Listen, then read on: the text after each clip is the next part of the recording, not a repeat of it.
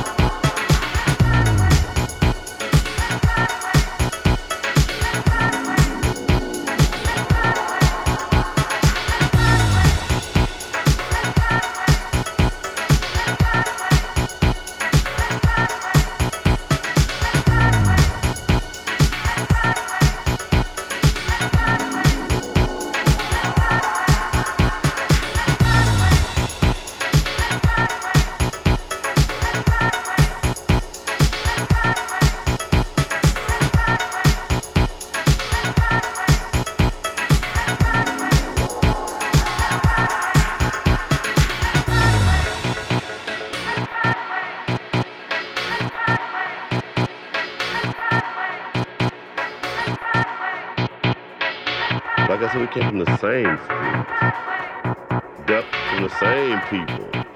talking to you, finding out that he felt the same feelings. So it was easy to relate that I felt privileged and honored to be the people expressing these